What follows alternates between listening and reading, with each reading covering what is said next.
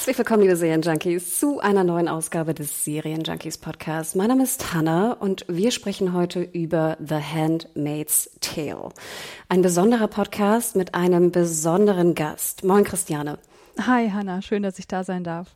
Ja, erzähl mal kurz, Christiane. Ich glaube, wir kennen uns so in der kleinen Podcast-Welt, kennen wir uns so ein bisschen. Aber erzähl mal kurz vielleicht für alle da draußen, wer du bist und was du so machst. Ja, ich bin Psychologin und Podcasterin, also Psychologin an der TU Chemnitz. Das ist vielleicht nicht ganz so interessant, was ich da mache, aber Podcasten mache ich sehr, sehr zeitintensiv und beschäftige mich da vor allem auch mit Psychologie und Popkultur. Ja, super lieb, dass du vorbeigekommen bist. Handmaid's Tale, wir sind bereits in der 4. Staffel, beziehungsweise die 4. Staffel startet jetzt am 2. September und da danken wir auch in diesem Podcast unserem Sponsor Magenta TV, denn wie gesagt, ab dem 2. September könnt ihr alle Folgen der 4. Staffel auf Magenta TV sehen. Wir haben damals einen Podcast aufgenommen und nur die erste Folge des Piloten besprochen im Serienjunkies Podcast. Vielleicht erzähl doch einmal so ganz kurz, wenn du es kannst, was so deine Vergangenheit mit dem Thema ist, Handmaid's Tale. Also ich bin schon ein großer Fan von feministischer Science-Fiction-Literatur und da ist Margaret Atwood ja eigentlich so einer der Namen, den man zum ersten Mal nennt. So. Und der Report der Magd habe ich gelesen und auch, ich glaube, letztes Jahr den 2. Band, die Zeuginnen.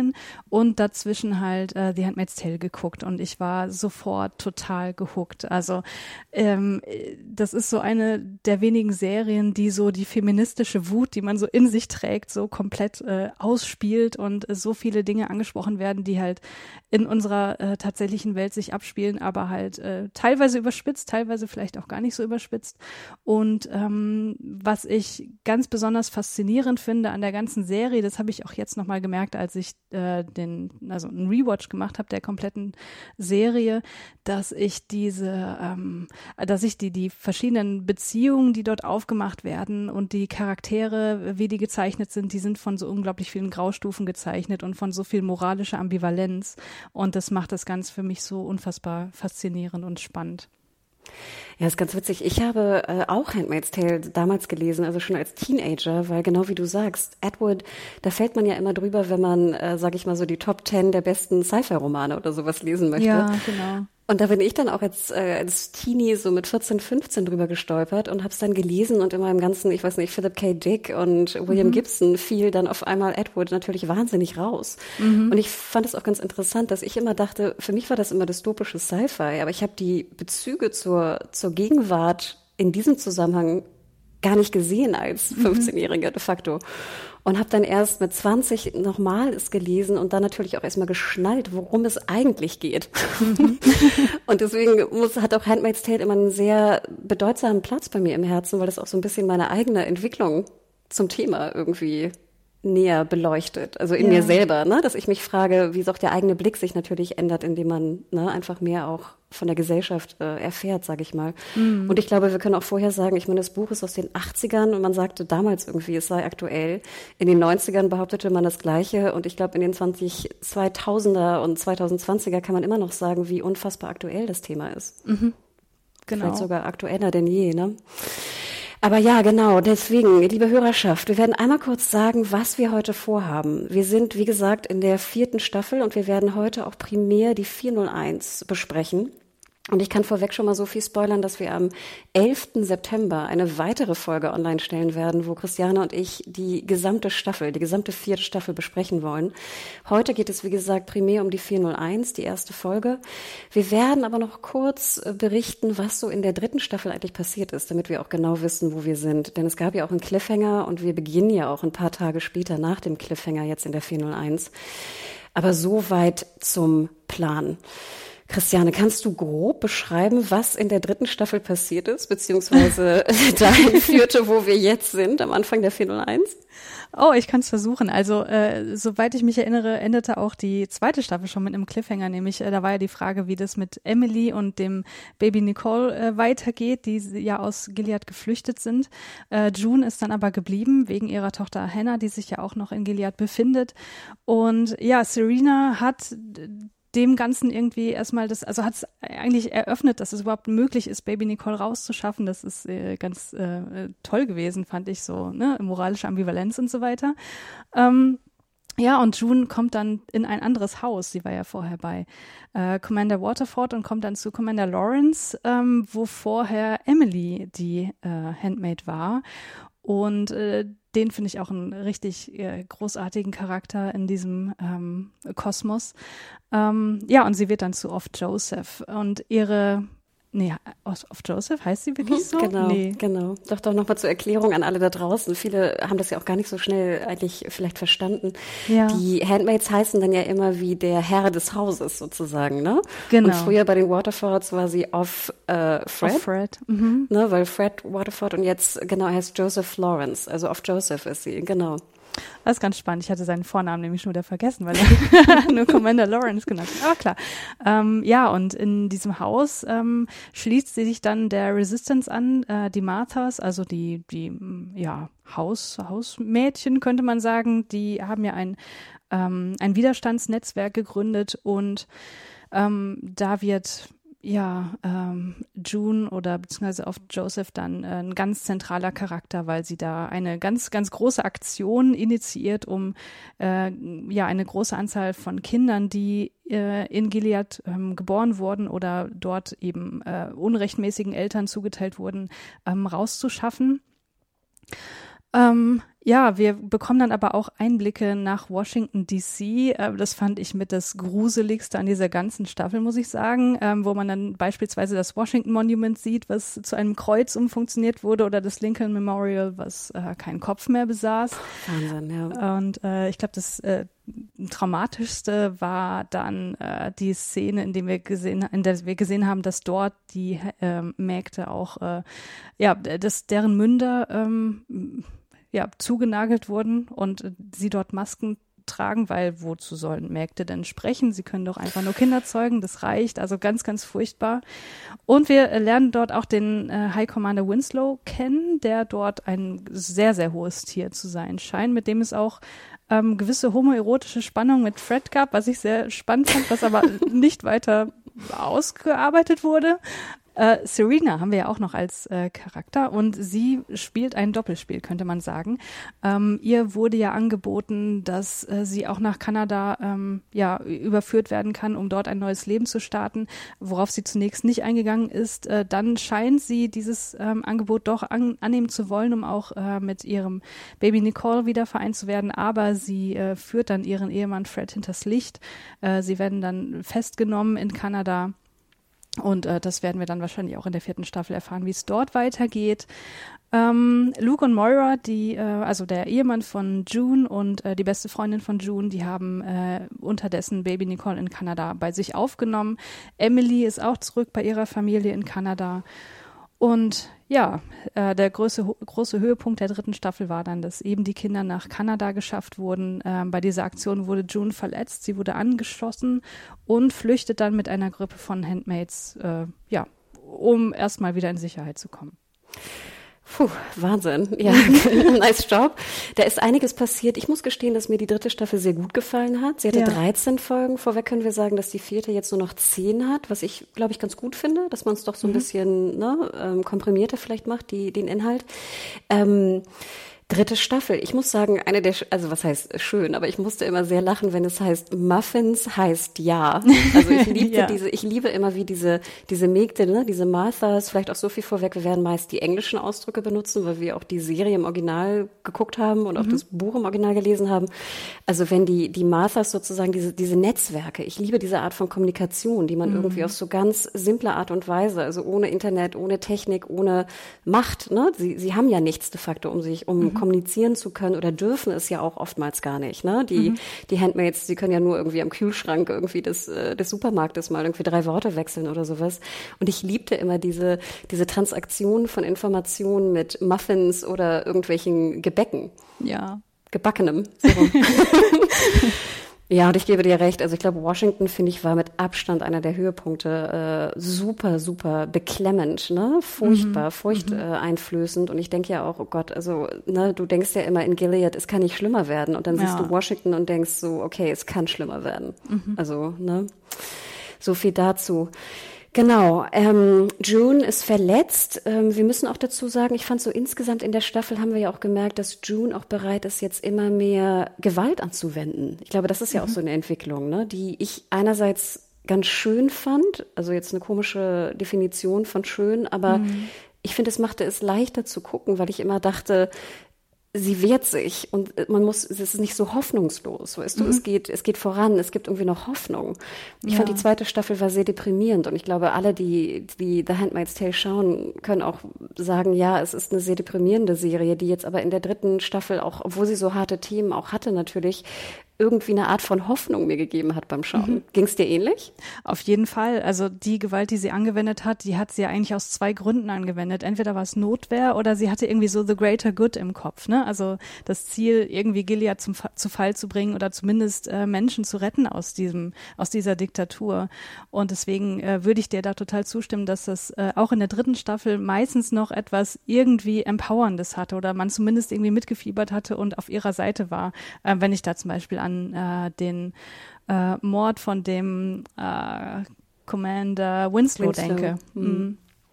Ja, da dachte ich auch. Aber ich fand zum Beispiel, wo es ja moralisch schon so ein bisschen ambivalent wurde, war ja, wo sie der Ehefrau von Commander Lawrence, die ja auch stark depressiv, würde ich jetzt mal schätzen, war, die einen Selbstmordversuch macht und wo man ja ganz klar sagen kann, dass wahrscheinlich June ihr hätte helfen können, aber natürlich sie die Entscheidung fällt, die ich ja auch verstehe, ihr nicht zu helfen, weil sie halt diese Kinderaktion hat und die Kinder retten will und das nicht in Gefahr bringen möchte. Ja. Aber ich finde, da wurde ja schon, sage ich mal, eine Art von Grauzone, starker Grauzone einem bewusst und auch am Ende, als sie fliehen, tötet sie ja auch noch mindestens einen von den Guards.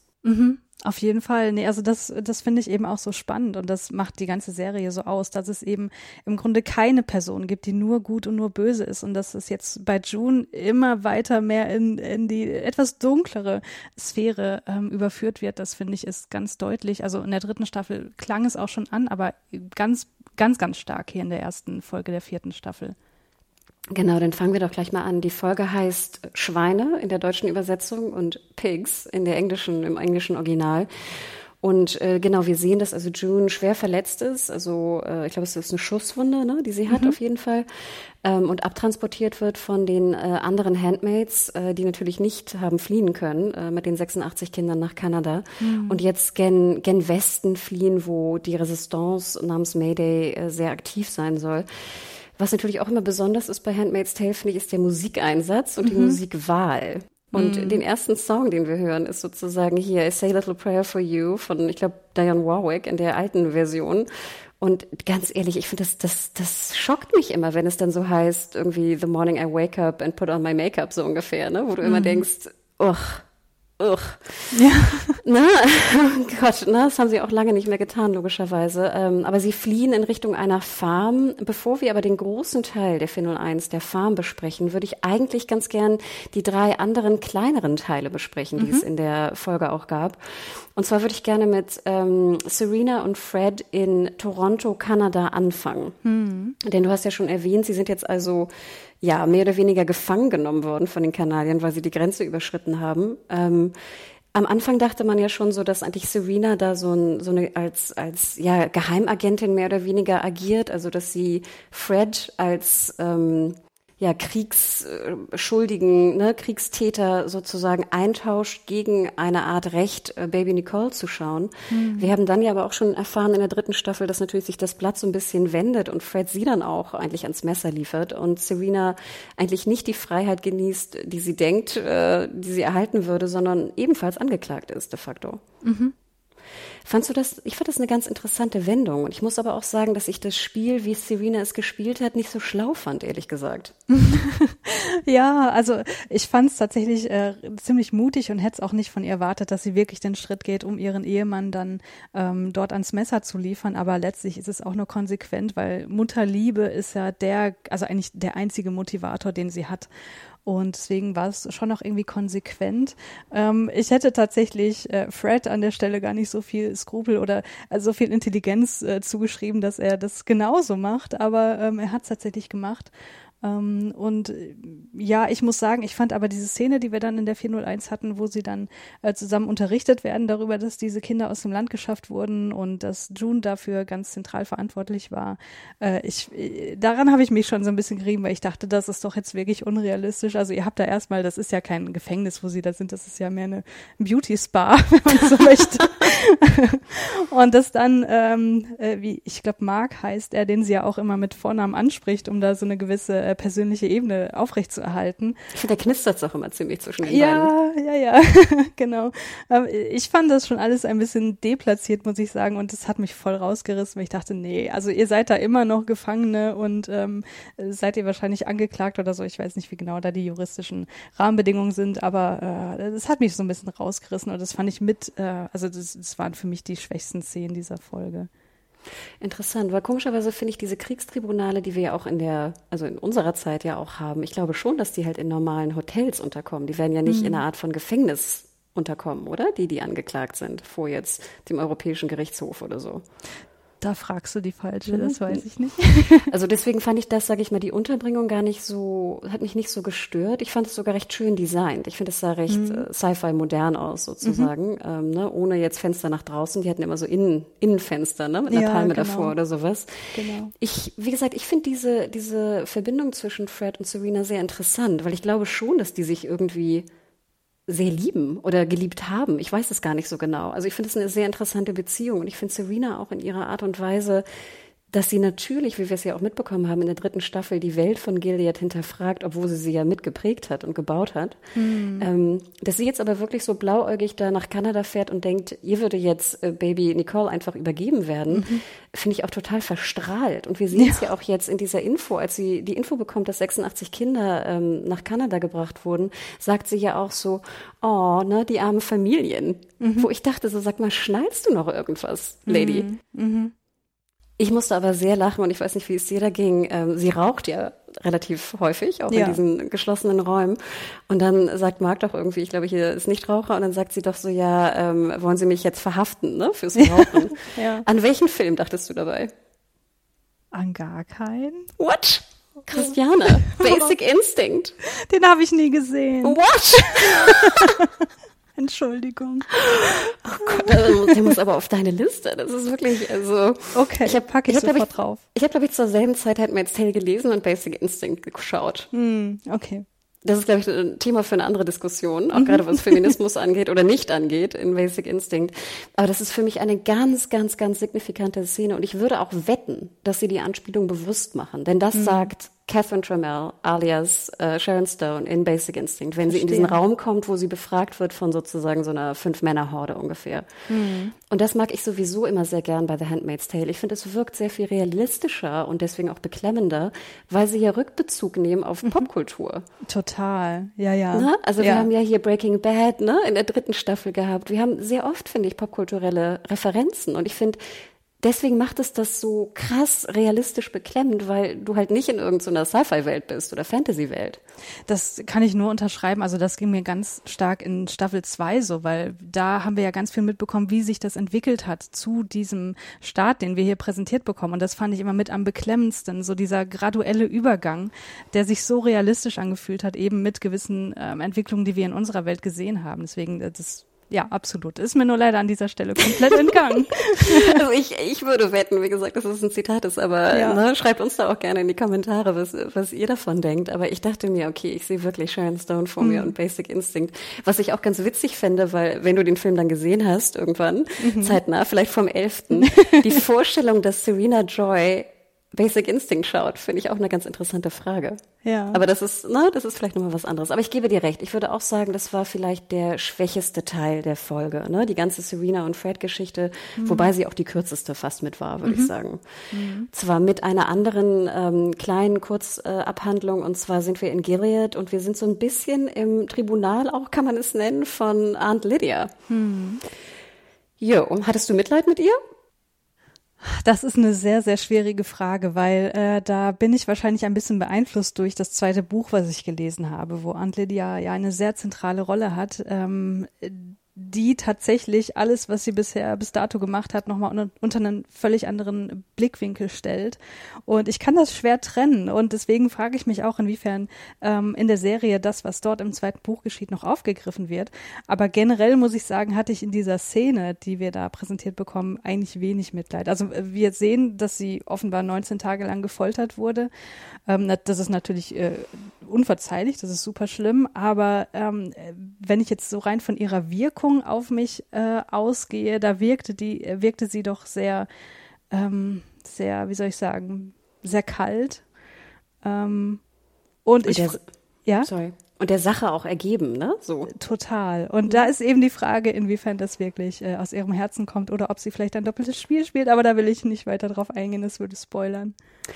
Ich fand ganz interessant, wie sie diesem Tribunal, den Typen in dem Tribunal auch so ein bisschen Paroli bietet. Mhm. Denn natürlich sagt sie, ne, dass diese Handmaids, die diese Revolte da gestartet haben, dass sie unter ihrer Obhutschaft waren. Mhm. Aber sie pupt die ja auch ganz schön an. Ne? Sie sagt ja immer so, ja, da haben sie recht und bla bla blub. Aber sie sagt ja auch so, hey, seit 19 Tagen sind ihr auf der Flucht und ihr macht euren fucking Job nicht. Mhm. Total. Also sie verbessert ihn ja auch noch. Sie sagt ja auch, ne, sorry, aber 2 Wochen, ich war 19 Tage hier. Also sie hat schon ihren Stolz nicht verloren und wurde dadurch offenbar auch nicht gebrochen. Und ich finde Aunt Lydia sowieso, ich liebe die Schauspielerin auch. Ich finde sie so fantastisch und was sie auch mit ihrem Gesicht macht in diesen wenigen Sekunden ist ganz großartig. Ich wollte gerade sagen, ich fand, es war auch ein sehr gutes Make-up, ne, was sie hat. Also dass du weißt, sie wurde gefoltert. Aber es ist jetzt nicht so super übertrieben, finde ich. Und du denkst ja auch so, wahrscheinlich wird sie noch viel mehr Wunden haben am Körper als vielleicht im Gesicht, ne? Ja, total. Ich fand auch wild, wie dann der eine Tribunaltyp ja auch sagt, dass Handmaids eigentlich, ich habe es hier notiert, sind sündige Huren. Mhm. Und da ging es mir auch so, lief es mir echt kalt den Rücken runter, wo ich dachte, wie verpeilt musst du sein? Also wie krass muss diese Ideologie da eingebläut sein, dass du das denken kannst und auch noch laut wiederholen kannst? Hm. Ja, das ist halt dieses, wie soll ich sagen, also verblendet würde ich gar nicht mal sagen, sondern es wird halt immer so gedreht, wie es halt gerade passt, ne? Also entweder sind sie halt die Heiligen, die Kinder gebären, oder sie sind halt die, ne, die Huren, die kein bisschen Respekt mehr verdienen. Also, das ist halt im Grunde genau das Problem, was wir ja auch in der wahren Welt ständig haben. Wahnsinn, aber das fand ich echt eine sehr krasse Szene. Also fand ich auch eine gute Szene sozusagen in der Folge. Und ich fand auch interessant, wie jetzt Aunt Lydia da irgendwie die Jagd vielleicht sogar beginnt auf unsere Ladies. Also ich fragte mich, sie wird ja auch ein Netzwerk von Tanten, ich weiß nicht, heißen sie Tanten in der deutschen Version? Genau, ja. Von Tanten haben. Also da bin ich doch sehr gespannt, wie das weitergeht. Auf jeden Fall. Der dritte kürzere Teil, den wir in der Folge haben, ist alles rund um Commander Lawrence, ne? Joseph Lawrence. Und finde ich ja auch ganz interessant, ich dachte, der wird sofort gehängt. Also hättest du mich jetzt gefragt am Ende von Staffel 3, was passiert mit dem? Ich dachte, der wird sofort an der Wand hängen, ne? Wie es immer so schön, wie es so heißt. Wir sehen aber irgendwie was anderes. Ja, er scheint aber in irgendeinem Gefängnis zu sein, also in irgendeiner Facility, wo er nicht raus kann. Und Nick, also Fahrer Nick, jetzt mittlerweile Commander Blaine, überbringt ihm ja dann implizit auch die Nachricht, dass er hingerichtet wird, ne? Er sagt ja immer nur, I want to thank you for your service for Gilead, was für mich die Nachricht bedeutet, ja, sie haben hier Arbeit geleistet und das war's jetzt. Und Lawrence schafft es ja trotzdem, sich da rauszuwinden, was für seine unglaubliche Intelligenz einfach spricht, indem er die Invasion Kanadas anspricht, ne? Er sagt, naja, durch die Kinder, die wir jetzt irgendwie rückführen können nach Gilead, das ist doch eine diplomatische Gelegenheit und demonstriert dadurch wieder seine Nützlichkeit. Und ich habe es so verstanden, dass er dadurch seine Exekution abwenden kann. Das weiß ich nicht genau, ob er sozusagen, also ich glaube schon, dass, genau wie du sagst, es ist ein sehr intelligenter Mann, ne, der auch sehr strategisch, ne, denkt und da wohl auch sehr viele politische, strategische Sachen irgendwie für Gilead gemacht hat, ne, in der Vergangenheit und das Ding ja auch gebaut hat de facto. Das finde ich ja immer so erschreckend daran. Ich weiß nicht genau, ob er ihn wirklich überzeugen kann durch die Art und Weise, wie er sagt, dass man die Invasion von Kanada abwehren kann. Mhm. Ich habe es so verstanden, als ob es Kräfte gibt in Gilead, die Kanada erobern wollen, dass aber hier Nick und er, also Commander Lawrence oder Ex-Lawrence Joseph, dass sie dagegen sind und sozusagen jetzt alles unternehmen wollen, um die Invasion nicht vollführen zu wollen. So habe ich es eigentlich so ein bisschen verstanden. Und dass deswegen dann Nick irgendwie mit seinem, weiß nicht, seiner Seite von Netzwerk vielleicht sagen kann, okay, wir brauchen den hier, um diese Invasion abzuwehren. Das ist total spannend, dass du das sagst, weil das ist ja was so vom Gefühl her schon häufiger mal vorkam, dass Leute etwas sagen, aber im Grunde genau das Gegenteil meinen in dieser Serie, weil sie eben moralisch sich doch woanders positionieren, als sie es in dem Moment ausdrücken können. So habe ich das in der Szene gar nicht gesehen, aber müsste ich noch mal gucken, finde ich total spannend gerade. Weil ich muss auch gestehen, dass ich Nick als Charakter eigentlich immer einen der schwächsten Charaktere in Handmaid's Tale fand, also auch schon die erste Staffel. Ich fand weder, dass er ein wirklich guter Schauspieler ist, zumindest, aber ich fand auch, dass der Charakter sehr dünn geschrieben ist, was vielleicht beides so ineinander geht. Und für mich war Nick immer so der typische Mitläufer, was auch, glaube ich, ein wichtiger Teil ist von dem Konstrukt The Handmaid's Tale. Ich aber auch jetzt selbst, also ich war überrascht, dass er überhaupt nochmal vorkommt. Also ich dachte, sie hätten ihn in der Serie vielleicht einfach mal so ein bisschen, weißt du, unten vergessen oder so. Ich fände jetzt aber doch ganz interessant, wenn es einfach auch in Gilead unterschiedliche Kräfte gibt. Also die einen, die sagen, oh Gott, wir müssen jetzt sofort Kanada erobern und die Kinder zurückholen. Und vielleicht eine Art von gemäßigter, jetzt wissen wir nicht genau, ob sie wirklich gemäßigt sind, aber Fraktion, die sagt, nee, wir werden irgendwie verlieren, wir werden viel zu viele Leute verlieren, wenn wir das machen. Lass uns doch lieber, und das ist, glaube ich, das, was auch hier Lawrence so ein bisschen anspricht, lass uns doch lieber verhandeln, lass uns doch lieber bilaterale Gespräche beginnen, um auch zu zeigen, dass wir sozusagen doch, dass man mit uns verhandeln kann, was wir ja auch in unserer Jetztwelt sehen, so eine Art von, wir sind eigentlich gut, ihr könnt mit uns reden. Das stimmt. Und er wird dann sozusagen Consultant, und überlebt und kriegt noch einen schönen, ich weiß nicht, eine Bartstutzung und und das war's. Das fand ich ganz, ganz merkwürdig. Also er wird ja zu diesem Stuhl geführt und man denkt ja, okay, das ist jetzt irgendwie ein elektrischer Stuhl, so wie der auch da inszeniert wurde. Und dann setzt er sich rein und kriegt erstmal den Bart gestutzt. Hätte ich nicht gebraucht. Und ich fand das so interessant, weil wir haben ja auch schon so andere Stühle, also Arten von Stühlen gesehen, wo wir immer ungefähr das Schaudern kriegen als Frau, Also wo die Handmaids auf, ich weiß nicht, gynäkologische Stühle gesetzt werden und ich weiß nicht, was für Stühle, Untersuchungsstühle. Und hier ist es sozusagen der Dude, wo ich auch am Anfang dachte, okay, er kommt auf einen elektrischen Stuhl oder was auch immer. Und dann ist es halt ein Bartstutzstuhl, weißt du, oder so ein Friseurstuhl, wie auch immer man es nennt. Puh.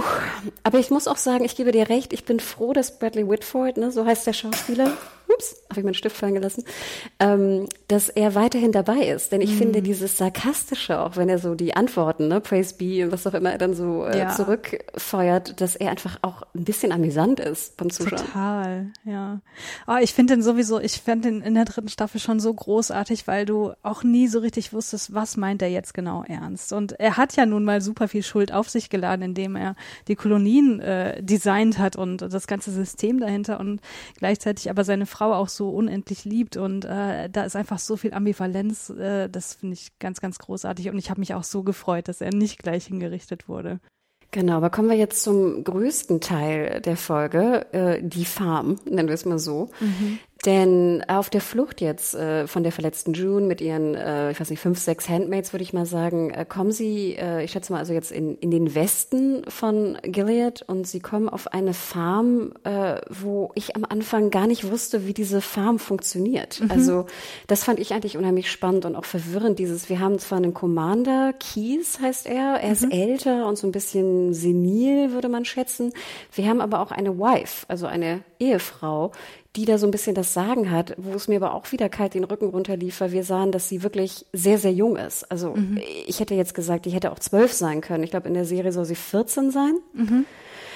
Was ging dir da am Anfang durch den Kopf von dieser Farm? Dachtest du, die sind jetzt alles safe und alles wird gut? Ich glaube, das Gefühl hat man nie in dieser Serie, dass jetzt alles gut wird und sie safe sind. Nee, also ich war da tatsächlich auch sehr verwirrt erstmal und ich konnte es auch irgendwie gar nicht einschätzen. Ich dachte auch erst, sie wäre eine Tochter von irgendwem, also dass mir klar wurde, es geht hier um die Ehefrau. Das hat auch einen Moment gedauert, weil sie halt, wie gesagt, sehr, sehr jung ist. Und im ersten Moment konnte ich es gar nicht so richtig glauben, dass sie jetzt da wirklich als Mägde durchgehen und da ein relativ ruhiges Farmleben führen können. Aber offenbar geht das. Aber es ist ja auch nicht alles Friede, Freude, Eierkuchen, weil diese sehr, sehr junge Ehefrau Esther, ich finde sie sehr, sehr interessant und ich finde es aber auch irgendwie nur konsequent, dass jetzt ein neuer Charakter eingeführt wird, der ja vielleicht auch wieder so eine gewisse moralische Ambivalenz zeigt und mit der man auch so ein bisschen spielen kann und wo das Publikum nicht so richtig weiß, was ist ihre Agenda, was möchte sie wirklich. Und ich bin sehr gespannt, wie sich das mit June weiter ausgestaltet. Genau, denn wir haben eine Szene, also ich fand schon krass, June ist dann so nach den 19 Tagen, ne, so einigermaßen wieder auf den Beinen. Sie haben irgendwie Penicillin aus vergammelten Früchten hergestellt und sowas, ne, wo ich auch dachte, okay, muss ich erstmal googeln, ob das wirklich geht. Ja, es geht, ne? Was ist Penicillin eigentlich? Ja, okay. Ne, also das fand ich auch ganz interessant. Wir sind auf der Farm, genau, es gibt genug zu essen. Ich muss auch sagen, dass ich es eigentlich ganz schön fand, wenn es so hieß, irgendwie, wo ist denn Janine gerade? Das ist die Handmaid mit der Augenklappe. Sie liest gerade ein Buch oder schläft mit irgendwem, ne? Das, was man halt so macht, wenn man frei ist. Ja. Wo ich auch dachte so, aber dann genau, wir sehen diese Frau oder diese Ehefrau in diesem blauen Gewand und dann raucht sie ja auch eine Zigarette und läuft dann so wie so ein Kind auf June zu, ne? Und ist so ganz euphorisch und sagt so, yeah, du, ne, dir geht's wieder gut, was machen wir jetzt, um Gilead und die Männer zu bestrafen? Mhm. Ne, wann geht's los? Was machen wir? Mhm. Und da denkst du ja auch schon so, Gott, was geht denn hier ab? Ja. Und dann sehen wir ein Essen abends, wo Janine halt ihr geliebtes Schwein nicht essen möchte, was geschlachtet wurde, ne? Mr. Darcy, wo ich auch wieder schöne Referenz, ne? An Pride and Prejudice, ne? Ja, ja. Dass sie nicht essen möchte und Esther flippt halt total aus und zwingt sie dazu, dieses Fleisch zu essen, wo ich auch dachte, oh Gott, was ist hier los? Also was soll ich als Zuschauer oder Zuschauerin von Esther halten? Ja, das ist mir ganz genauso gegangen. Also ich sehe in ihr schon einige Züge einer Psychopathin, muss ich sagen. Also wenn man möchte, könnte man sie als emotional instabil bezeichnen, wobei ich jetzt eher sagen würde, okay, das scheint, also sie setzt das ja sehr gezielt ein. Also man könnte sagen, sie hat ihre Emotionen sehr gut unter Kontrolle und instrumentalisiert sie eben. Ich finde sie unfassbar manipulativ. Ich finde, sie hat so ganz krasse narzisstische Dominanzgebärden, wie du gerade die Szene beim Essen beschrieben hast, also auch super cholerisch, und sie ist einem halt nur wohlgesonnen, solange man ihre vermeintliche Autorität achtet, ne? Und bei der kleinsten Kränkung, also June erinnert sie ja an einer Szene an ihr Alter, wird sie einfach so komplett feindselig von einem auf den anderen Moment, und ich glaube, dass in ihr auch eine ganz große Empathielosigkeit drin ist, weil ich habe das Gefühl, das, was du beschrieben hast mit, wir machen die Männer von Gilead jetzt fertig, wir töten alle, das ist jetzt meine persönliche These. Ich habe das Gefühl, das sind nicht persönliche Rachegedanken, sondern die hat einfach Bock am Töten. Also das Erste, was wir von ihr hören, ist ja auch, dass sie zu June sagt, I dreamed we were killing people together. Those were the most wonderful dreams. Also was jetzt auch über, finde ich, so eine persönliche Rache völlig hinausgeht. Und weswegen ich auch so ein bisschen Probleme damit habe, mit dieser ganzen Geschichte, dass sie eben eine persönliche Racheagenda hat. Aber da bin ich sehr gespannt, deine Meinung dazu zu erfahren. Ja, also ich glaube, wir müssen zu dem Punkt kommen, denn nach diesem Dinner sagt natürlich auch June, meiner Meinung nach auch komplett zu Recht, jetzt, ne, lass mal gut sein irgendwie, was haben die Handmaids alle durchgemacht, so ungefähr, ne, reiß dich mal zusammen, so ungefähr, lass sie doch einfach kein Schwein essen, wenn sie kein Schwein essen möchte, wo ich auch denke, ja, also who cares, soll Janine halt kein Schwein essen, also ist doch viel besser, dann gibt's mehr Schweine für andere, also, ne, ich habe diesen cholerischen, das auch gar nicht verstanden, warum, weil ich den Grund halt irgendwie auch so dämlich fand, aber dann, genau, erzählt halt Esther, was ihr passiert ist. Und sie beschreibt halt, dass sie sehr jung verheiratet wurde. Und ich glaube, diese jungen Hochzeiten haben wir ja schon gesehen. Ich glaube, in der zweiten Staffel war das, ne? Auch mit Nick, der ja auch verheiratet wurde mit einer sehr, sehr jungen Frau. Mhm. Und dass dann sozusagen Commander Keyes erstmal versucht hat, sie selber zu schwängern, was aber nicht geklappt hat, und dann irgendwie alle Männer, die irgendwie die Guardians oder alle Männer, die da irgendwie waren, andere Commander dazu gebracht haben oder er hat sie angeboten für andere Männer, sie zu vergewaltigen und sie zu befruchten im Endeffekt, oder? Ja. So würde ich es vermuten. Genau. Ich muss ganz ehrlich sagen, ich hatte nicht daran gezweifelt, dass es eventuell nicht stimmen könnte. Hm. Weil ich dachte mir, und du hast natürlich recht, ich sehe dieses Kind und sie hat auf jeden Fall Probleme, ne? Ich bin keine Psychologin, deswegen kann ich das schlecht definieren, was sie hat. Aber ich glaube, jedem wird klar in ihrem Verhalten, dass da irgendwas ganz, ganz Schlimmes vorgefallen sein muss. Mhm. Und komischerweise dachte ich mir so, holy shit, okay, wenn das ihr wirklich passiert ist, was ich jetzt mir vorstellen könnte, dass es passiert in Gilead, in dieser Welt, dann dachte ich mir, okay, das gibt dir doch auch bestimmt einen Knacks. Auf jeden Fall. Ja, ich finde das super spannend, diese ganze Geschichte, weil ich habe mich wirklich gefragt, bin ich das jetzt, die hier so auf diesen Trichter kommt, oder möchte diese Serie, dass ich das glaube? Und eigentlich ist es doch ganz anders, weil natürlich hängt damit die Frage zusammen, inwiefern man Frauen glaubt, wenn sie sowas berichten. Und da, also June ist ja da völlig, also sie ist ja völlig überzeugt davon, dass das alles komplett der Wahrheit entspricht. Und ich sehe halt so viele Hinweise, die mir zeigen, dass das eventuell nicht so ist, wo ich mich frage, soll ich dazu gebracht werden, mich selbst zu hinterfragen, weil wenn es jetzt eine realistische Geschichte wäre, also im wahren Leben, würde ich wahrscheinlich genau wie June agieren und natürlich dem Mädchen das alles glauben. Aber da ist halt noch der Faktor des Ehemanns, der auch in die Richtung geht, weil dieser Ehemann, du hast gesagt, der ist senil, ich würde den als völlig dement bezeichnen. Der kriegt von seiner Umwelt ja überhaupt nichts mehr mit. Also der checkt nicht, dass da diverse Marthas rumspringen. Der weiß nicht mal, dass dieses Mädchen seine Ehefrau ist und sagt dann auch noch, er hat Angst vor ihr. Und wie sie heißt, weiß er schon mal gar nicht. Und ich würde sehr stark in Zweifel ziehen, dass der es überhaupt schafft, diese Vergewaltigung zu organisieren. Ne, jetzt. Und deswegen weist für mich so viel in die Richtung, dass diese Geschichte, die Esther da erzählt, eben möglicherweise nicht der Wahrheit entspricht und sie eben das aus manipulativen Gründen June erzählt hat. Und deswegen finde ich das auch total schwierig, mich selbst da irgendwie in eine Richtung zu positionieren und vor allem zu antizipieren, wie die Serie damit umgeht und was da letztlich dahinter ist. Wahnsinn, ich hätte das nämlich ganz anders verstanden. Also ich hatte das Gefühl, dass mir warum Commander Keyes jetzt so völlig, was sagtest du, debil, ne? Dement, würde ich sagen. Dement, achso, sorry. Also genau, er ist nicht mehr zurechnungsfähig, ne? Auf jegliche Art und Weise, ne? Mhm.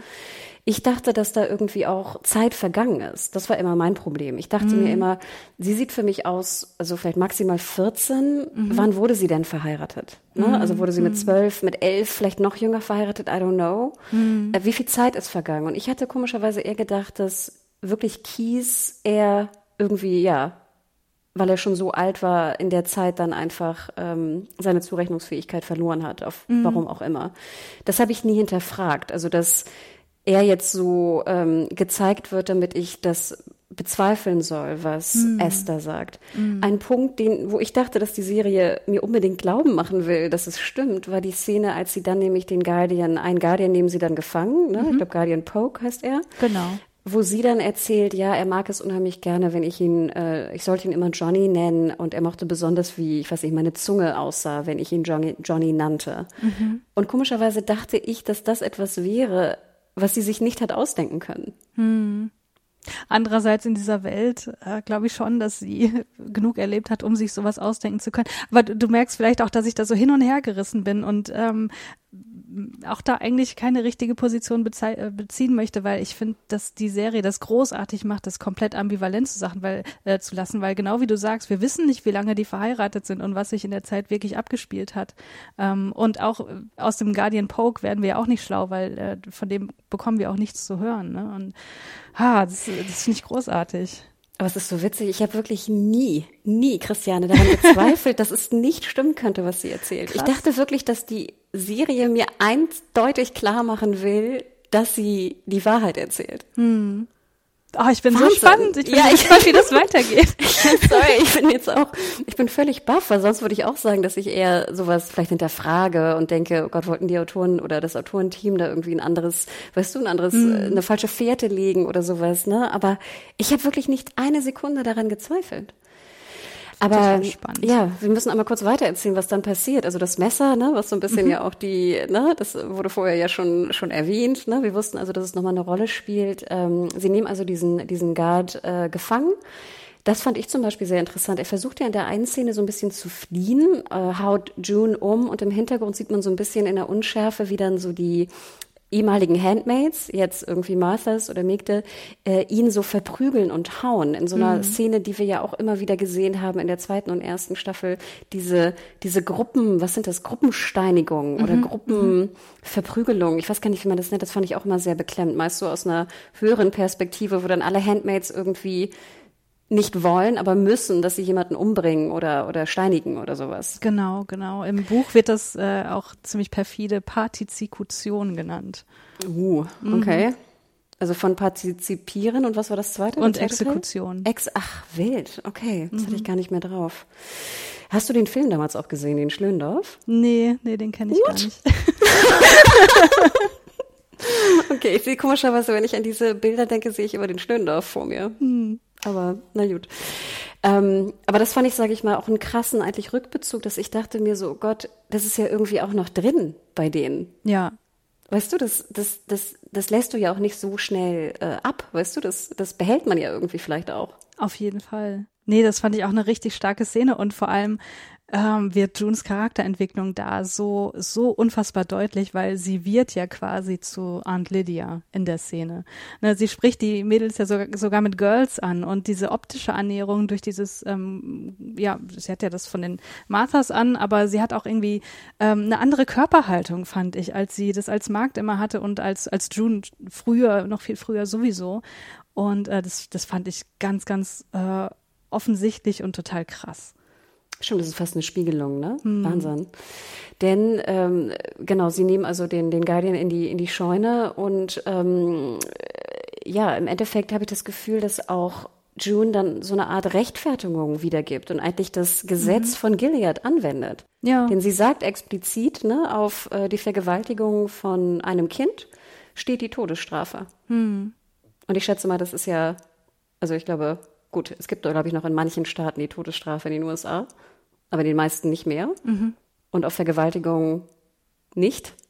Und das fand ich nur so krass, auch dass sie dann jetzt einfach wirklich das komplette Gesetz übernimmt von Gilead. Ja. Und dann eigentlich auch das Messer einer 14-Jährigen, klar, dem Opfer in Anführungsstrichen, dieser Vergewaltigung gibt. Aber da dachte ich auch so, will ich sie jetzt psychologisch noch mehr, würde ich ihr das Messer geben? Ich weiß nicht, das war eine Frage, die ich mich gestellt hatte. Also wie gesagt, ich habe nie angezweifelt, dass es passiert ist, sorry. Aber ich dachte mir dann, ich würde doch niemals einem Kind dann das Messer geben, auch wenn ich sozusagen also natürlich kann ich es verstehen, warum sie es tut. Ich kann auch verstehen, warum man in der Situation es vielleicht selber machen möchte, ne? Den Täter, den Peiniger umbringen. Trotzdem fand ich das eine wahnsinnig krasse Entscheidung, dass June ihr das Messer wirklich gibt. Ja, absolut. Also sie sagt ja auch noch Make Me Proud und das hat sowas von so einem Initiationsritual, fand ich. Und das, was du ganz am Anfang gesagt hattest, dass die bisherigen Gewaltausübungen von June immer sowas Empowerndes hatten, in irgendeiner Art und Weise, das war halt hier überhaupt nicht mehr der Fall. Ich fand das alles nur noch furchterregend, was da passiert. Und generell die Charakterentwicklung von June, die sich da abzeichnet, ich möchte nichts beschwören, aber ich hatte da leichte Khaleesi-Vibes, muss ich sagen. Es war mir alles ein bisschen sehr plötzlich. Natürlich, wenn man die dritte Staffel in der Rückschau sieht, da gab es natürlich Entwicklungen in die Richtung, dass sie jetzt von so einer reinen Retterin zu so einer kaltherzigen Rächerin werden könnte. Aber zumindest hatte es halt bisher immer, wie ich vorhin gesagt hatte, so diese Motivation, irgendein größeres the greater good zu nutzen. Und das ist halt hier bei diesem Mord hier überhaupt nicht mehr der Fall. Also es war ja weder Notwehr noch trägt das irgendwas zum Untergang Gileads bei, dass dieser eine Wächter jetzt gerade hier getötet würde, sondern es ist einfach nur eine persönliche Rache. Und ich bin da wirklich hin und her gerissen und nach der ersten Sichtung, ich habe die Folge auch zweimal geguckt, war ich echt wütend, weil ich dachte, ich will das nicht nochmal erleben, was ich hier bei Game of Thrones erlebt habe. Das muss jetzt echt nicht sein, aber wahrscheinlich ist es auch letztlich das, worauf es hinauslaufen wird, weil June ist ja nun mal de facto nicht mehr die gleiche. Das System hat sie ja komplett verändert und gebrochen. Komischerweise ging mir auch nicht so, also weil ich fand, wir haben auch einen Marker gesehen in der dritten Staffel, der mich meist ein bisschen störte. Wir haben immer so gerne am Ende einer jeweiligen Folge immer so diesen Slow-Mo-Cut auf ihr Gesicht gesehen, wo sie dann immer noch so ein kleines Lächeln abgibt. Wo ich dann immer dachte, das ist jetzt so ein bisschen wie so ein Soap-Opera-Shot, weißt du, von irgendwie verbotene Liebe, wo am Ende nochmal so düdel, weißt du, und die Kamera so drauf hält. Und das hat mich immer unheimlich gestört, weil das halt so eine Art soapiger visueller Mechanismus ist, den ich nicht gebraucht hätte. Jetzt würde ich aber im Umkehrschluss den eigentlich benutzen, um gegen deine Argumentation zu argumentieren, gegen deine das gerade Gesagte zu argumentieren, weil ich fand, da hat man eigentlich schon so ein bisschen aufgebaut, dass sie wirklich auch so, jetzt weiß ich nicht, ob ich die richtige psychologische Variante benutze, aber in meiner Meinung nach psychopathisch oder sowas wird oder dargestellt werden soll. Ja. Nee, würde ich dir auch zustimmen. Lustigerweise ging mir das ganz genauso mit diesen Shots. Ich dachte auch, das ist so redundant und ich brauche jetzt nicht noch eine Folge, wo June in die Kamera guckt am Ende und lächeln drauf hat. Aber klar, wenn man das jetzt so rückblickend interpretiert, ist das schon alles folgerichtig irgendwie. Und ich würde jetzt wahrscheinlich, psychopathisch oder vielleicht zumindest so gewisse sadistische Züge, die sie jetzt eben wahrscheinlich leichter ausüben kann, werden wir sehen, wie sich das noch weiterentwickelt. Ja. Denn es hat ja noch eine andere Ebene fast, weil nachher geht sie ja geht sie weg, ne? Also sie geht weg von der Szenerie, man hört es nur noch. Sie legt sich hin. Übrigens, ich fand, das war eine sehr schöne Bettwäsche, die June hatte da auf der Farm. Ja. Und dann kommt ja eine Esther in den Raum, ne, dieses blaue Wife-Gewand, also blutüberströmt. Und sie fragt, glaube ich, auch, ob sie sich hinlegen darf. Also dann ertönt wieder eine Musik, ne? You Make Me Feel Like a Natural Woman von Carole King, was ich auch schon, wo man sich fragt, okay, Natural Woman, können wir auch nochmal diskutieren. Aber dass dann dieses Ende mit, ich liebe dich auch, Banana, das, was sie immer zu ihrer Tochter Hannah gesagt hat, das hat mich auch ziemlich geschockt, weil ich fragte mich wirklich, soll das jetzt eine Art Tochterersatz sein für sie? Oder ist das jetzt wirklich, wie du sagst, so eine Initialisierung oder wie nanntest du es, ne? Für einen Killer, den sie da irgendwie heranziehen möchte? Was passiert hier gerade? Ja. Wie hast du die ganze Szene interpretiert? Also ich muss sagen, nach den tatsächlichen Mord an diesem, Guardian, sehen wir ja gar nicht. Und ich fand das tatsächlich dann irgendwie, es hatte sowas unglaublich Beruhigendes, aber total Morbides, also durch dieses blutüberströmte Kleid. Und es hatte aber auch gleichzeitig sowas Zärtliches, weil da hatte ich das Gefühl, hat Esther so eine Zärtlichkeit, die irgendwie ihrem Alter entspricht. Sie ist halt die ganze Zeit so, ne, nicht so, wie man sich normalerweise als 14-Jährige, glaube ich, verhalten würde. Und deswegen fand ich das irgendwie, ich hatte das Gefühl, da kriege ich jetzt einen Zugang, aber als sie dann sagte, I love you too, Banana, was für mich so implizierte, sie hat jetzt im Grunde damit abgeschlossen, ihre Tochter da irgendwie rauszuholen, sondern verfolgt jetzt irgendwie eine andere Agenda oder so, da ist es mir kalt den Rücken runtergelaufen, das fand ich ganz schlimm.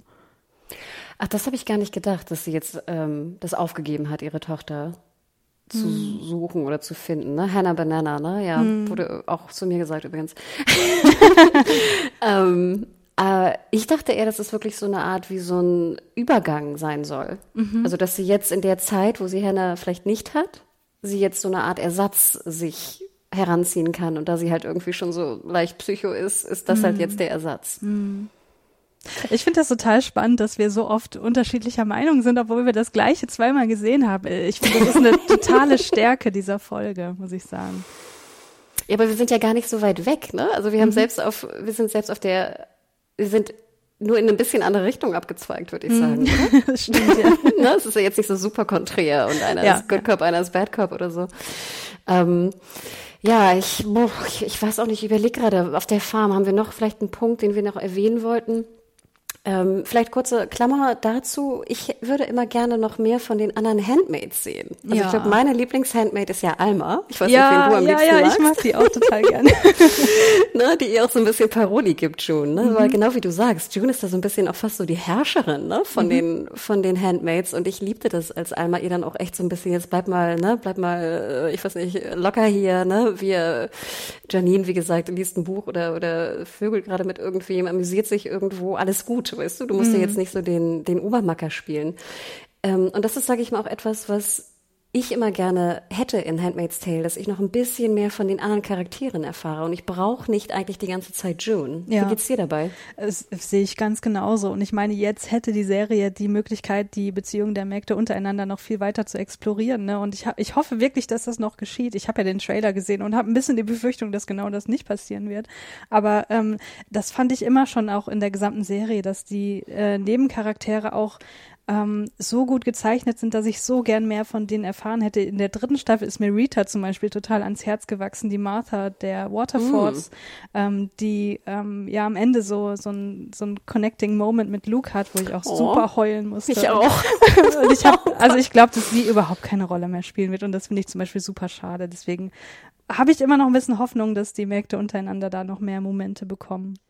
Mir ging es ja so, und ich glaube, ich würde jetzt mal schätzen, dass es dir genauso ging. Ich hätte ja auch gerne so viel mehr von Emily miterlebt in Kanada. Oh, Emily war mein Lieblingscharakter in Kanada. Das war alles so herzergreifend mit dem kleinen Sohn und wie vorsichtig sie sich einander angenähert haben und so. Das war herzzerreißend. Und ich hätte so gern mehr erfahren, wie jetzt auch die Wiedereingliederung eigentlich einer Handmaid funktioniert in Kanada, die jetzt ihre alte Familie zusammensucht, ihre alte Liebe. Ne? Ich fand das schon krass, diese Rekonstruktion, die ja auch stattfinden muss, allein physischer Natur. Ja. Ich dachte mir, das sind solche Themen. Ich hätte gerne in jeder Folge einmal Emily gehabt. Ja, total.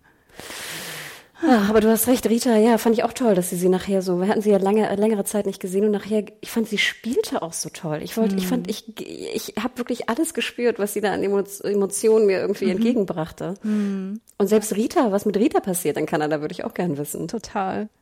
Absolute Lieblingsszene der dritten Staffel, wenn ich das noch ganz kurz einwerfen darf. Das hat mich gestern Abend zerstört. Die Szene, als June und sie sich über den Kartoffeln die Hände reichen. Oh, mit dem Finger, ne? Ja, oh Gott. Sowas möchte ich gerne noch mehr sehen, aber mal gucken. Aber ich fand das so interessant, Christiane, weil sonst sind ja solche Szenen eher so erotische Szenen. Ne? Das ist so der typische, weißt du, die Hände berühren sich in irgendeinem Liebesfilm. Und hier fand ich das so toll, das ist eigentlich die gleiche Szene ist wie in so einer Liebesschnulze, aber dass es eine ganz, ganz andere Bedeutung hat. Ja. Ja, ich persönlich stehe ja total drauf, wenn mir in Filmen irgendwas über Solidarität erzählt wird. Und das war für mich so Solidarität pur. Also sie ist einfach so dankbar für das, was June hier erreicht hat und wie sie sich gegenseitig halt auch überhaupt erst in die Lage gebracht haben, diese Kinder da rauszubringen und so weiter. Und das ist auch so ein bisschen meine Befürchtung, dass dieses Solidarische in der vierten Staffel vielleicht nicht mehr so im Vordergrund steht, weil vielleicht eben diese Charakterentwicklung von June in eine ganz andere Richtung geht. Interessant. Ja, ich habe den Trailer nicht gesehen, deswegen weiß ich überhaupt nicht, was passiert. Ich hoffe, wie gesagt, dass wir auch andere Charaktere so ein bisschen mehr sehen. Auch wie gesagt, Esther würde mich auch eigentlich interessieren, was mit ihr passiert. Oder ob ich denke auch, wenn sie jetzt, was passiert auf der Farm? Sie werden ja wahrscheinlich nicht auf der Farm bleiben. Nee. Ne? Sie werden ja entweder weiter gen Westen ziehen oder zurückkehren und irgendwelche eine Resistance, ne? Also irgendwelche Anschläge planen oder ähnliches. Also wenn du mich fragst, was da passiert, weiß ich, kann ich es wirklich schlecht einschätzen. Ich möchte aber mehr Alma haben auf jeden Fall. Und wieder Emily. ja, total. Aber ich glaube, dann haben wir es fast, oder? Ich überlege gerade. Ich glaube, wir haben die Folge besprochen. Ich fand, das war ein sehr, sehr guter Auftakt. Fand ich auch. Also 401 Schweine. Schreibt uns da draußen auch gerne an podcast@serienjunkies.de, wie euch die Folge gefallen hat, was ihr vielleicht denkt oder was ihr erwartet von der Staffel. Ne?